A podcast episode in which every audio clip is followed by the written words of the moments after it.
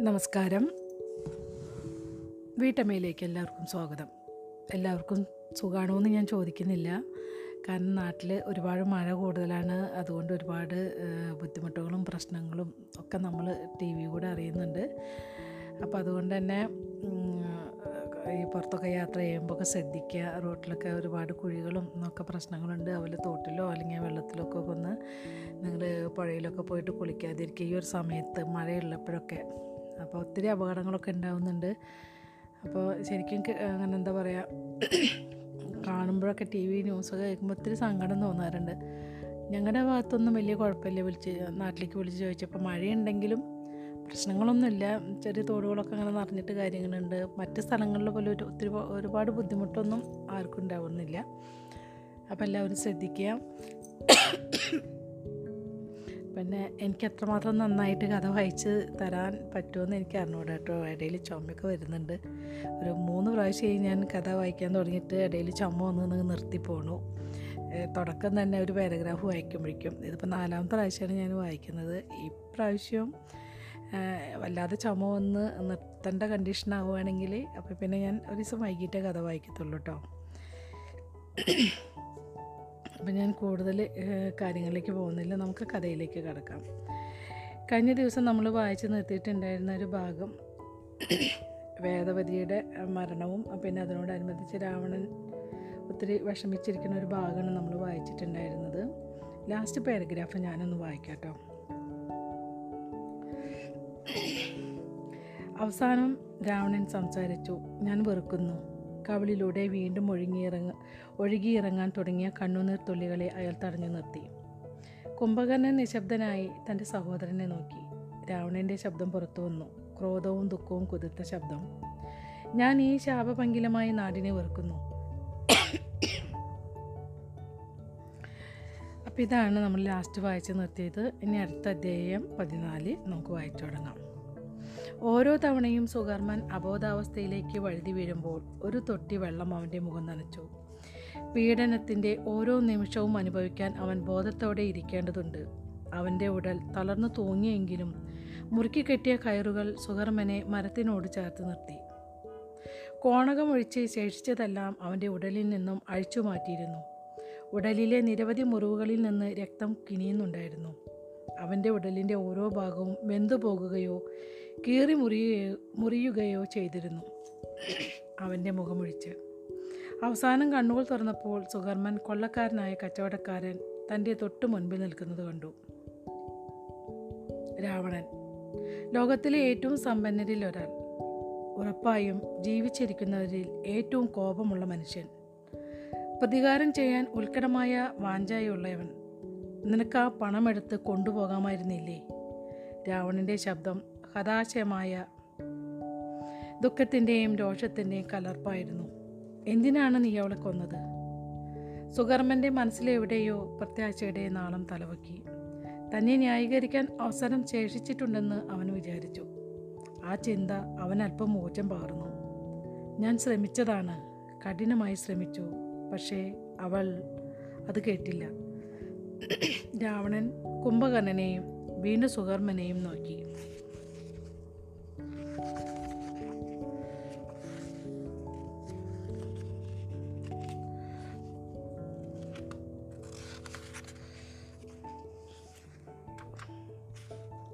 അതങ്ങ് ഒട്ടിപ്പിടിച്ചിട്ടേ എടുക്കാൻ തന്നെ ഭയങ്കര പാട്. അവൾ മതിന് മുൻപൊരിക്കലും പണം ഗവനിച്ചിട്ടില്ലെന്ന് ഞാൻ പറഞ്ഞു. പിന്നെ ഇപ്പോഴെന്താണ് അതിലൊരു മാറ്റം? പക്ഷേ അവൾ അത് സമ്മതിച്ചില്ല. അവൾ ശാഠ്യം പിടിച്ചു. അവളുടെ ഭർത്താവ് പോലും എന്നെ അധിക്ഷേപിച്ചു. അവർക്കുള്ളതെല്ലാം കൊണ്ടുപോയിക്കൊള്ളാൻ എന്നോട് പറഞ്ഞു. പക്ഷേ അവൾ എനിക്ക് നിങ്ങളുടെ കൊണ്ടി തരില്ലെന്ന് പറഞ്ഞു. പക്ഷേ അതൊഴിച്ച് അവൾക്കുള്ളതൊന്നും മൂല്യമുള്ളതായി മൂല്യമുള്ളതായിരുന്നില്ല. എനിക്കാകട്ടെ ചൂതുകളിയിലൂടെ തലയിലേറ്റിയ കടങ്ങൾ വീട്ടേണ്ടതുണ്ടായിരുന്നു. ഞാനത് അവളോട് പറഞ്ഞു. പക്ഷേ അവൾ വിവേകമില്ലാതെ പെരുമാറി. അവൻ വിമ്മിട്ടത്തോടെ സംസാരിച്ചു. രാവണൻ സുഹർമ്മനെ അവിശ്വാസത്തോടെ തുറച്ചു നോക്കി. സുഹർമ്മന്റെ ശബ്ദം കഷ്ടിച്ചു കേൾക്കാമായിരുന്നു. ഞാൻ അവളോട് പറഞ്ഞു നിങ്ങൾക്ക് ഇനിയും പണം നൽകുമെന്ന്. നിങ്ങൾ വളരെ സമ്പന്നനാണെന്ന് പക്ഷേ അവൾ അതൊന്നും കേട്ടില്ല. ആ ഹുണ്ടി കൈവിടില്ലെന്ന് അവൾ ശടിച്ചു ആ ഹുണ്ടി ഹുണ്ടി വിശുദ്ധമാണെന്ന് അവൾ പറഞ്ഞു. ധർമ്മം കണ്ടെത്തിയ ഒരാളുടേതാണ് അതെന്ന് അവൾ പറഞ്ഞു. ഉള്ളിലുള്ള ദൈവത്തെ കണ്ടെത്താൻ രാവണനുള്ള അവസരത്തെ അടിയറവ് വയ്ക്കില്ലെന്ന് അവൾ പറഞ്ഞു. കുംഭകർണൻ നിരാശയോടെ മുടി പിടിച്ചു വലിക്കുകയും താഴ്ന്ന സ്ഥായിയിൽ ഞെരുങ്ങുകയും ചെയ്തു. പക്ഷെ രാവണൻ ഒന്നും പ്രതികരിക്കാനാവാതെ സുകർമ്മനെ തുറച്ചു നോക്കി. സുകർമ്മൻ പറഞ്ഞു തീർന്നിട്ടുണ്ടായിരുന്നില്ല. രാവണന്റെ നിശ്- നിശബ്ദതയെ തെറ്റിദ്ധരിച്ച് അവൻ പെറുവിറുത്തു ഞാൻ കാര്യം പറഞ്ഞു മനസ്സിലാക്കാൻ ശ്രമിക്കുകയായിരുന്നു. അപ്പോൾ എന്റെ കൂട്ടുകാൽ കൂട്ടാളികളിൽ ഒരാളുടെ ശവ നശിച്ചു. എനിക്കവനെ കുറ്റപ്പെടുത്താനാകില്ല. അവൾ ശാഠ്യം പിടിച്ചു. രാവണൻ ആവശ്യത്തിലധികം കേട്ട് കഴിഞ്ഞിരുന്നു. അയാൾ സുഗർമന്റെ നേർക്ക് കുതിക്കുകയും താടിയിൽ അതിഭയങ്കരമായി വെട്ടുകയും ചെയ്തു. സുഗർമന്റെ തല പിറകോട്ടായുകയും മരത്തിലടിക്കുകയും ചെയ്തു. കുംഭകർണൻ മുന്നോട്ടടി കുംഭകർണൻ മുന്നോട്ടാടി അയാളുടെ മുടിക്ക് പിടിച്ച് തല നേരെ നിർത്തുകയും താടി എല്ലിടിച്ചു പൊട്ടിക്കുകയും ചെയ്തു. എന്നിട്ട് അവൻ തകർന്ന താടിയിലെ താഴേക്ക് പിടിച്ചു വലിക്കുകയും സുഗർമ്മന്റെ വായ വലിച്ചു തുറക്കുകയും ചെയ്തു. രാവണൻ പതി പാതി എറിഞ്ഞ കൽക്കരിയുടെ ഒരു ചെറിയ കഷ്ണം പെറുക്കിയെടുക്കുകയും സുഗർമ്മന്റെ അഴിഞ്ഞു തൂങ്ങുന്ന വായ്ക്കുള്ളിൽ തിരുകുകയും ചെയ്തു. തിരുകുകയും ചെയ്തു എന്നാണ് കേട്ടോ. ചുട്ടുപഴുത്ത കൽക്കരി കഷ്ണം വായിലെ തൊലി കരിച്ചപ്പോൾ സുഗർമ്മന്റെ ഉടൽ കോച്ചി പിടിച്ചു കുംഭകർണൻ ആ തീക്കഷ്ണം അയാളുടെ തൊണ്ടയിലൂടെ താഴോട്ട് തള്ളുകയും വായ തുറന്നു പിടിക്കുകയും ചെയ്തു. അപ്പോൾ പടയാളികൾ എരിയുന്ന കൽക്കരി കഷ്ണങ്ങളുമായി മുന്നോട്ട് പാഞ്ഞു വന്നു. രാവണൻ അത് ഓരോന്നായി കയ്യിലെടുക്കുകയും സുകർമ്മന്റെ തൊണ്ടയിലൂടെ കുത്തിയിറക്കുകയും ചെയ്തു. വേദനയൊന്നും കാര്യമാക്കാതെ വെറും കൈകൊണ്ടാണ് രാവണൻ അതെല്ലാം ചെയ്തത്. കൂടുതൽ കൂടുതൽ തീക്കഷ്ണങ്ങൾ അന്നനാളത്തിലൂടെ താഴോട്ടിറങ്ങിയപ്പോൾ സുകർമ്മന്റെ ഉടൽ തീവ്ര വേദനയാൽ ഇളകിമറിഞ്ഞു. അവന് ജീവനോട് കത്തിക്കുകയാണ് അകവും പുറവും. എന്നാൽ രാവണനും കുംഭകർണനും അത് നിർത്താൻ പറ്റിയില്ല. അവർ കൂടുതൽ കൽക്കരി കഷ്ണങ്ങൾ സുഹർമ്മന്റെ അന്നനാളത്തിൽ കുത്തി നിറച്ചു. അല്പനേരം കഴിഞ്ഞപ്പോൾ ആ ഉടൽ ചലിക്കാതെയായി. കത്തിയെരിഞ്ഞ മനുഷ്യമാംസത്തിന്റെ തുളഞ്ഞു കയറുന്ന മണം വായുവിൽ നിറഞ്ഞു. സുഗർമ്മന്റെ വായിൽ നിന്ന് പുക ഉയരുന്നുണ്ടായിരുന്നു. അയാളുടെ ആന്തരാവയവങ്ങൾക്ക് തീ പിടിച്ചതുപോലെയായിരുന്നു അത്. ദയനീയനായ ആ മനുഷ്യൻ ജീവനോടെ ചുട്ടെടുക്കപ്പെട്ടു. അപ്പോഴും ആ സഹോദരന്മാർ നിർത്തിയില്ല. ക്രോധം അവരുടെ ആത്മാക്കളെ പൂർണമായി കീഴടക്കി കഴിഞ്ഞിരുന്നു. അവർക്കെല്ലാം നഷ്ടപ്പെട്ടു കഴിഞ്ഞിരുന്നു. അവരുടെ ദേവിയെ അവരുടെ ലോകത്തെ അവരുടെ വിവേകത്തെ അവർക്കെല്ലാം നഷ്ടപ്പെട്ടു കഴിഞ്ഞിരുന്നു. ശവസംസ്കാരത്തിനുള്ള ഒരുക്കങ്ങൾ പൂർണമായിരുന്നു. രണ്ടു വലിയ ചിത ഒരുക്കപ്പെട്ടിരുന്നു. വേദവതിയുടെയും പൃഥ്വിയുടെയും ശരീരങ്ങളെ വൃത്തിയാക്കുകയും കുളിപ്പിക്കുകയും വെളുത്ത കോടി തുണി കൊണ്ട് പൊതിയുകയും ചെയ്തു. വേദമന്ത്രങ്ങൾ അവരുടെ കാതുകളിൽ ഉരുക്കഴി ഉരുക്കഴിക്കപ്പെട്ടു ആ മന്ത്രങ്ങളുടെ ശക്തി മരണപ്പെട്ട ആത്മാക്കൾക്ക് അവരുടെ യാത്ര തുടരാനുള്ള കരുത്തു നൽകുമെന്നാണ് വിശ്വസിക്കപ്പെട്ടിരുന്നത്. അതെല്ലാം കഴിഞ്ഞപ്പോൾ അവരുടെ വായിലേക്ക് തീർത്ഥമൊഴിക്കുകയും ചുണ്ടുകളിൽ തുഷ തുളസി ഇലകൾ വയ്ക്കുകയും ചെയ്തു. കുറേ തുളസി ഇലകൾ ഇലകൾ കൂട്ടിക്കെട്ടി അവരുടെ മൂക്കുകളിലും കവിൾ ചെവികളിലും വെച്ചു. തള്ളിവിരലുകൾ കൂട്ടിക്കെട്ടി വേദവതിയുടെ കൈകൾ നെഞ്ചോട് ചേർത്ത് ചേർത്ത് വെച്ചു. അവിടെ കാലിന്റെയും തള്ളിവിരലുകൾ കൂട്ടിക്കെട്ടിയിരുന്നു. അതുപോലെ തന്നെ അവർ പൃഥ്വിയെയും അന്ത്യയാത്രയ്ക്കായി ഒരുക്കി. അങ്ങനെ കെട്ടുന്നത് ഇടതുഭാഗത്തെയും വലതുഭാഗത്തെയും ഊർജത്തെ കൂട്ടിക്കെട്ടുമെന്നും ഉടലിനുള്ളിൽ ഊർജത്തിന്റെ ചാക്രിക ചലനം ഉറപ്പാക്കുമെന്നും വിശ്വസിക്കപ്പെട്ടിരുന്നു.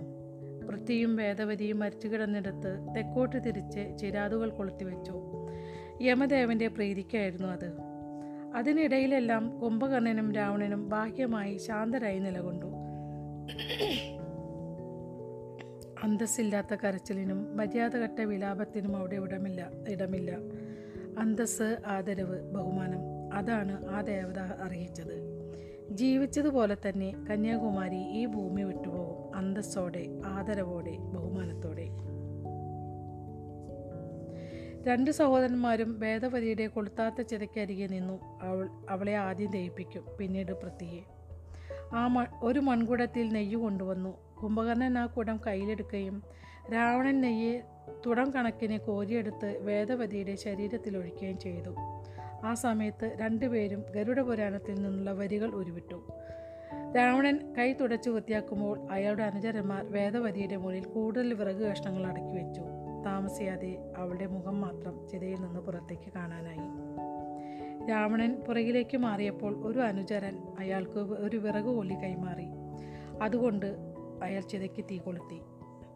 വേദവതിയുടെ മുഖത്ത് അവസാനമായി നോക്കാനുള്ള ധൈര്യം കുംഭകർണൻ സംഭരിച്ചു. മുറിവുകളെല്ലാം അടച്ചു കളഞ്ഞിരുന്നു. ഇടത് കണ്ടിരുന്ന സ്ഥലം ഒരു തുണി കൊണ്ട് മൂടിയിട്ടുണ്ട്.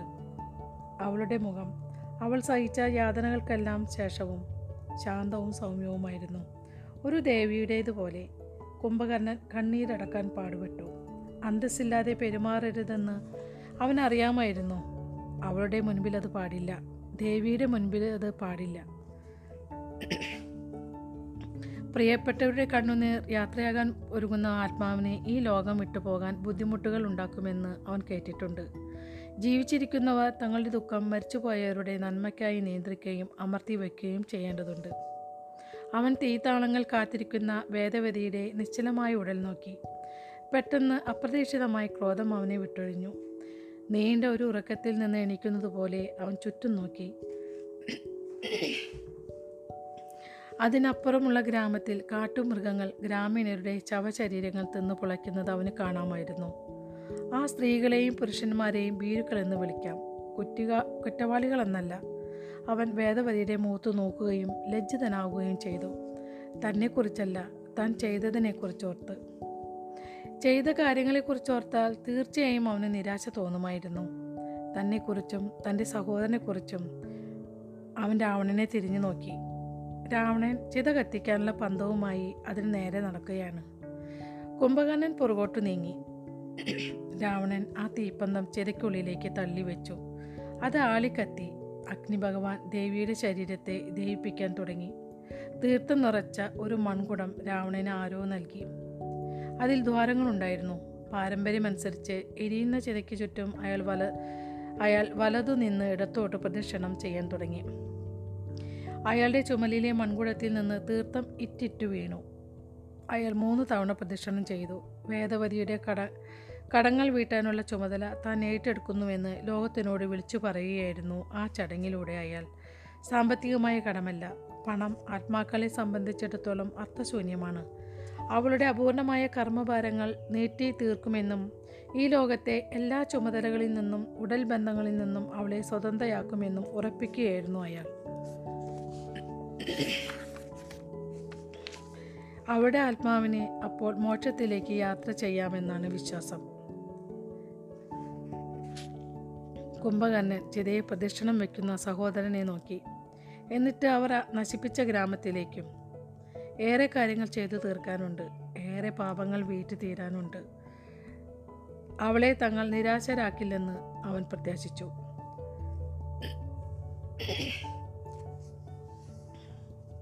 ഇനി വേറൊരു പാരഗ്രാഫാണ് ഇട്ടത് അടുത്ത ദിവസം രാവിലെ ഏറെ വൈകിയാണ് രാവണനും കുംഭർണനും എഴുന്നേറ്റത്. ഗ്രാമത്തിൽ നിന്ന് അകലെയല്ലാത്ത തടാകത്തടത്തിലാണ് തൊട്ടുമുമ്പിലത്തെ ദിവസം അവർ ചെലവഴിച്ചത്. ആ പകലിന്റെ തളർച്ചയുണ്ടെങ്കിലും ഏതാനും മണിക്കൂർ മാത്രമാണ് അവർക്ക് ഉറങ്ങാൻ കഴിഞ്ഞത്. ചികിതകൾ അപ്പോഴും തീജ്വാലകൾ ഒതു- ഒടുങ്ങിയെങ്കിലും നീറി കത്തുന്നുണ്ടായിരുന്നു. കന്യാകുമാരിയുടെയും അവരുടെ മാന്യനായ ഭർത്താവിന്റെയും ഭൗതിക ശരീരങ്ങൾ ചാരമായി തീർന്നിരുന്നു. രാവണന്റെ ഇരുപത് പടയാളികൾ ചിതകളിൽ നിന്ന് വന്യജീവികളെ അകറ്റി നിർത്താനായി രാത്രിയിലുടനീളം കാവൽ നിന്നിരുന്നു. അത് അനാവശ്യമായ പേടിയായിരുന്നെങ്കിലും വന്യജീവികളെ ഗ്രാമത്തിൽ തന്നെ നിർത്താനുള്ള ആഹാരം അവിടെ തന്നെ ഉണ്ടായിരുന്നു. പുലകുളിക്ക് ശേഷം രാവണനും കുംഭകർണനും ശവദാഹം നടത്തിയ സ്ഥലത്തേക്ക് ചെന്നു. ഏതാനും ചടങ്ങുകൾ കൂടി ചെയ്യാനുണ്ടായിരുന്നു. അവർ വേദവതിയുടെ പട്ടടയിൽ നിന്ന് ആരംഭിച്ചു. ഒരു പാത്രം തീർത്ഥം ഒരുക്കി വെച്ചിരുന്നു. തുളസിയിലകൾ അതിന്റെ ഉപരിതലത്തിൽ പൊങ്ങിക്കിടന്നു. രാവണൻ ഒരു തേങ്ങ എടുത്തുടച്ചു അത് നെടുകെ പിളർന്നു.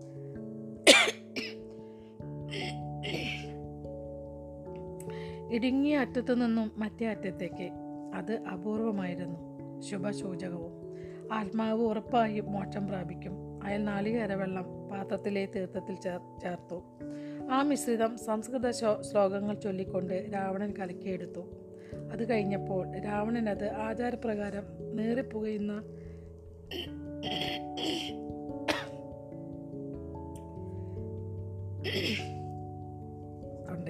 ഡിസ്റ്റർബൻസ് ഉണ്ട് കേട്ടോ നിങ്ങൾക്കത് എത്രമാത്രം ബുദ്ധിമുട്ടാവുമെന്ന് എനിക്കറിയില്ല. എന്നാലും കുറച്ച് വായിച്ചു തന്നല്ലേ അപ്പോൾ ഇടയിൽ ഞാൻ നിർത്തുന്നില്ല എന്ന് വിചാരിച്ചു.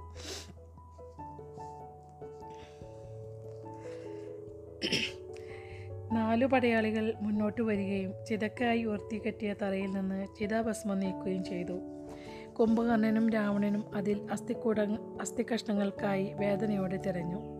ഉടലിന്റെ ഭാഗമായിരുന്നു ഏതാണ്ടെല്ലാം തന്നെ. മാംസവും മാംസവും അവയവങ്ങളും പേശികളും ദഹിച്ചു തീർന്നിരുന്നു. ചിതാഭസ്മം എളുപ്പത്തിൽ ഉപയോഗിക്കാവുന്ന രീതിയിൽ ഭൂമി ദേവിക്ക് തിരിച്ചു കൊടുക്കേണ്ടതുണ്ട്.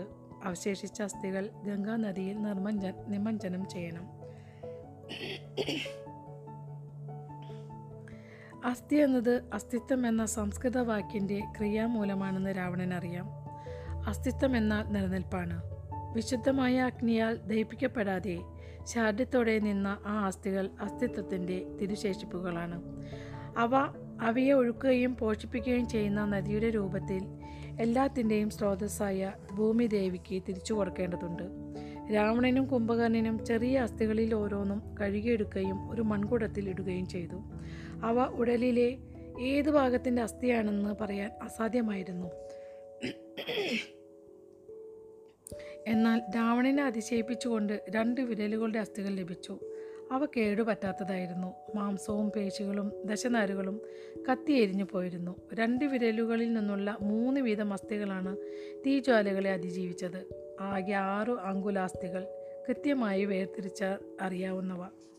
തലയോട്ടിയുടെ ഭാഗങ്ങൾ പോലും അതിജീവിക്കാത്ത അവസ്ഥയിൽ ആ അസ്ഥിഖണ്ഡങ്ങൾ എങ്ങനെയാണ് അതിജീവിച്ചത്? ദുർബലമായ അസ്ഥി കഷ്ണങ്ങൾ തുറന്ന് കൈത്തലത്തിൽ വെച്ചപ്പോൾ വേദവതി തന്നെ സ്പർശിച്ച കൈയിന്റെ അവശിഷ്ടങ്ങളായിരിക്കാം അവയെന്ന് രാവണന് തോന്നി. ആദ്യമായി അവൾ സ്പർശിച്ച വിരലുകൾ. ഏതാനും ദിവസങ്ങൾക്ക് മുമ്പ്. അതിനു മുമ്പൊരിക്കലും അവൾ അയാളെ സ്പർശിച്ചിട്ടേയില്ല. അയാൾ ഇനിയൊരിക്കലും അവളെ കാണില്ല. പക്ഷെ അവളുടെ കൈപ്പിടിക്കാമല്ലോ രാവണന് ആത്മനിയന്ത്രണം നഷ്ടപ്പെട്ടു. ആ അസ്ഥികഷ്ണങ്ങൾ നെറ്റിയോട് മുട്ടിച്ച്. അവ ഏറ്റവും വിശുദ്ധയായ ദേവിയുടെ തിരിശേഷിപ്പുകളാണ്. അയാൾ പൊട്ടിക്കരഞ്ഞു. എന്നിട്ട് അവയെ സൗമ്യമായി ചുംബിച്ചു. അവൾ അയാൾക്കു വേണ്ടിയാണ് ആ അസ്ഥികഷ്ണങ്ങൾ അവശേഷിപ്പിച്ചത്. താൻ അതിജീവിക്കുമെന്ന് അപ്പോൾ അയാൾക്ക് ഉറപ്പായി. തന്റെ ജീവിതത്തിന്റെ ശേഷിച്ച ഭാഗം ജീവിച്ചു തീർക്കാനുള്ള വഴി താൻ കണ്ടെത്തുമെന്നും താൻ ആഗ്രഹിക്കുമ്പോഴെല്ലാം അവളെ ചേർത്ത് പിടിക്കാമെന്ന് അയാൾക്കറിയാമല്ലോ. ആ ഊന്നുവഴിയായാണ് ആ അസ്ഥി കഷ്ണങ്ങൾ അവൾ അയാൾക്കു വേണ്ടി അവശേഷിപ്പിച്ചത്. അവശേഷിച്ച ജീവിതം അത്രയും തന്നെ നീട്ടുമെന്നുള്ളപ്പുള്ള ആ വേദനയിലൂടെ മുന്നേറാൻ അത് അയാളെ സഹായിക്കും. അവളുടെ കൈ അയാളെ താങ്ങും. അവളുടെ കൈ പിടിച്ച് അയാൾ നടക്കും.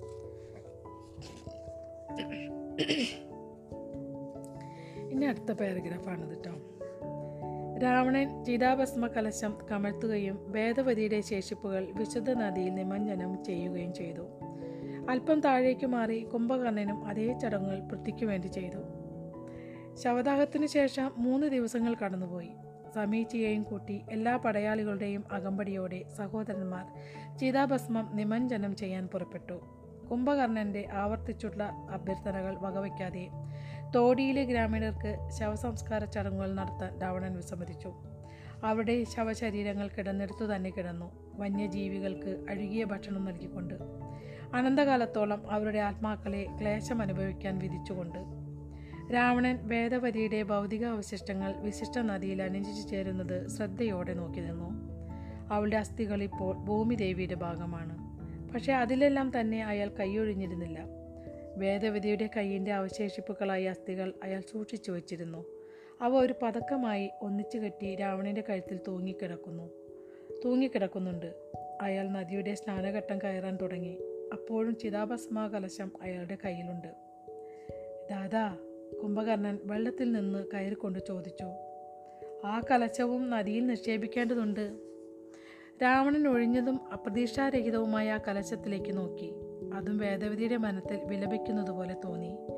ദാദാ രാവണൻ മറുപടി പറഞ്ഞില്ല. അയാൾ ചുറ്റും നോക്കി. വിശുദ്ധ ഗംഗ. ശ്വാതലമായ തീരങ്ങൾ നിബിഡമായ വനങ്ങൾ ഭാരതഭൂമി ദൈവങ്ങളാൽ അനുഗ്രഹീതമായ മണ്ണ്. അയാൾ കണ്ണുകൾ അടച്ചു കഠിനമായ വിദ്വേഷത്തിന്റെ അല അയാളെ കീഴടക്കി. ധീരന്മാരെ ആദരിക്കാൻ അറിയാത്ത ഒരു രാജ്യത്തിന് അതിജീവിക്കാൻ അർഹതയില്ല. ദാദാ കലശം. കുംഭകർണൻ രാവണനെ ഓർമ്മിപ്പിച്ചു. കുംഭകർണൻ അതിശയ കുംഭകർണനെ അതിശയിപ്പിച്ചുകൊണ്ട് രാവണൻ തിരികുകയും തീരത്തേക്ക് തിരികെ നടക്കുകയും ചെയ്തു. ദാദാ രാവണൻ നദീതീരത്തെത്തുകയും കുനിയുകയും ഒരു പിടി മണ്ണ് സപ്തസന്ധുവിന്റെ മണ്ണ് കയ്യിലെടുത്ത് കലശത്തിനുള്ളിൽ ഇടുകയും ചെയ്തു. എന്നിട്ട് നദിയുടെ നേർക്ക് ഉഗ്രമായ വേഗത്തോടെ ഭൂത വേശിതനെ പോലെ നടക്കാൻ തുടങ്ങി. ദാദാ നിങ്ങൾ ചെയ്യുന്നത് എന്താണ്? രാവണൻ കുനിഞ്ഞ് കലശം വെള്ളത്തിൽ മുക്കി മുഴുവൻ മണ്ണും വെള്ളത്തിൽ ഒലിച്ചു പോവുകയും ചെയ്തു.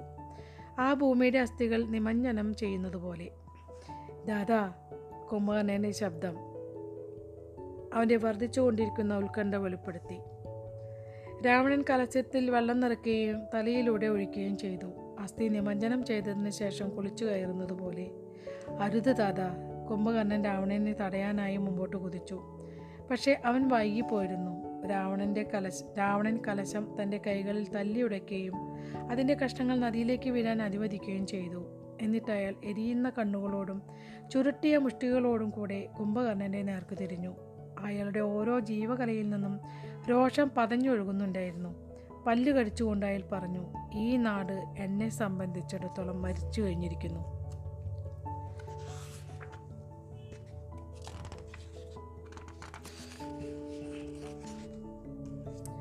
ദാദാ ഞാൻ പറയുന്നത് കേൾക്കൂ.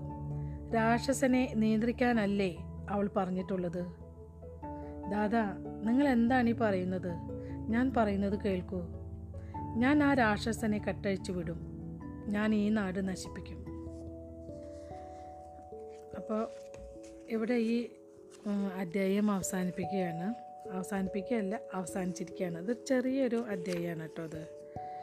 അപ്പോൾ ഞാൻ എനിക്ക് തൊണ്ടയ്ക്കാണ് വല്ലാത്ത പ്രശ്നമുണ്ട്. അപ്പോൾ അതുകൊണ്ട് ഞാൻ അടുത്ത അധ്യായം ഞാൻ അടുത്ത ദിവസം വായിച്ചു തരാം കേട്ടോ.